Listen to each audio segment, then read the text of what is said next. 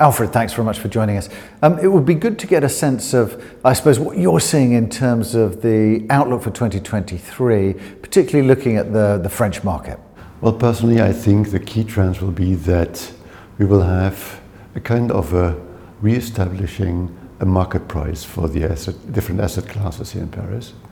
I think due the, to the economic environment, everybody is looking into re-evaluating their portfolio, so the assets on their balance sheet, which has ramifications certainly for the financing and for the entire, I'd say that the, the market itself, sell and buy of assets, where we have not yet a stabilized price in the market. So that's something which certainly within the first quarter or the first two quarters will be on the agenda of a number of people. I think we will see a little bit more of the, to say that, that are not fire sales, but that are sales people make in a strategic way, which is not done openly in the market.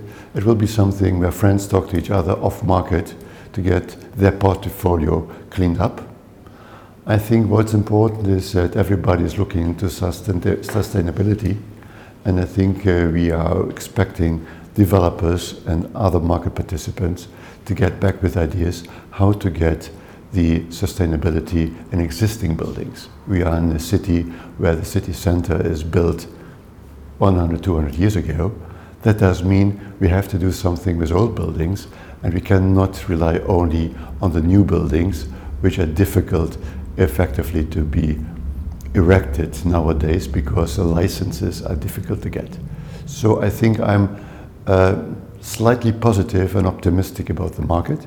Asset classes will certainly have different success, but I think uh, the outlook should be either positive than negative, and we have certainly some homework to do to get a stabilized market. Really interesting to catch up as ever. Thanks very much for joining us, Alfred.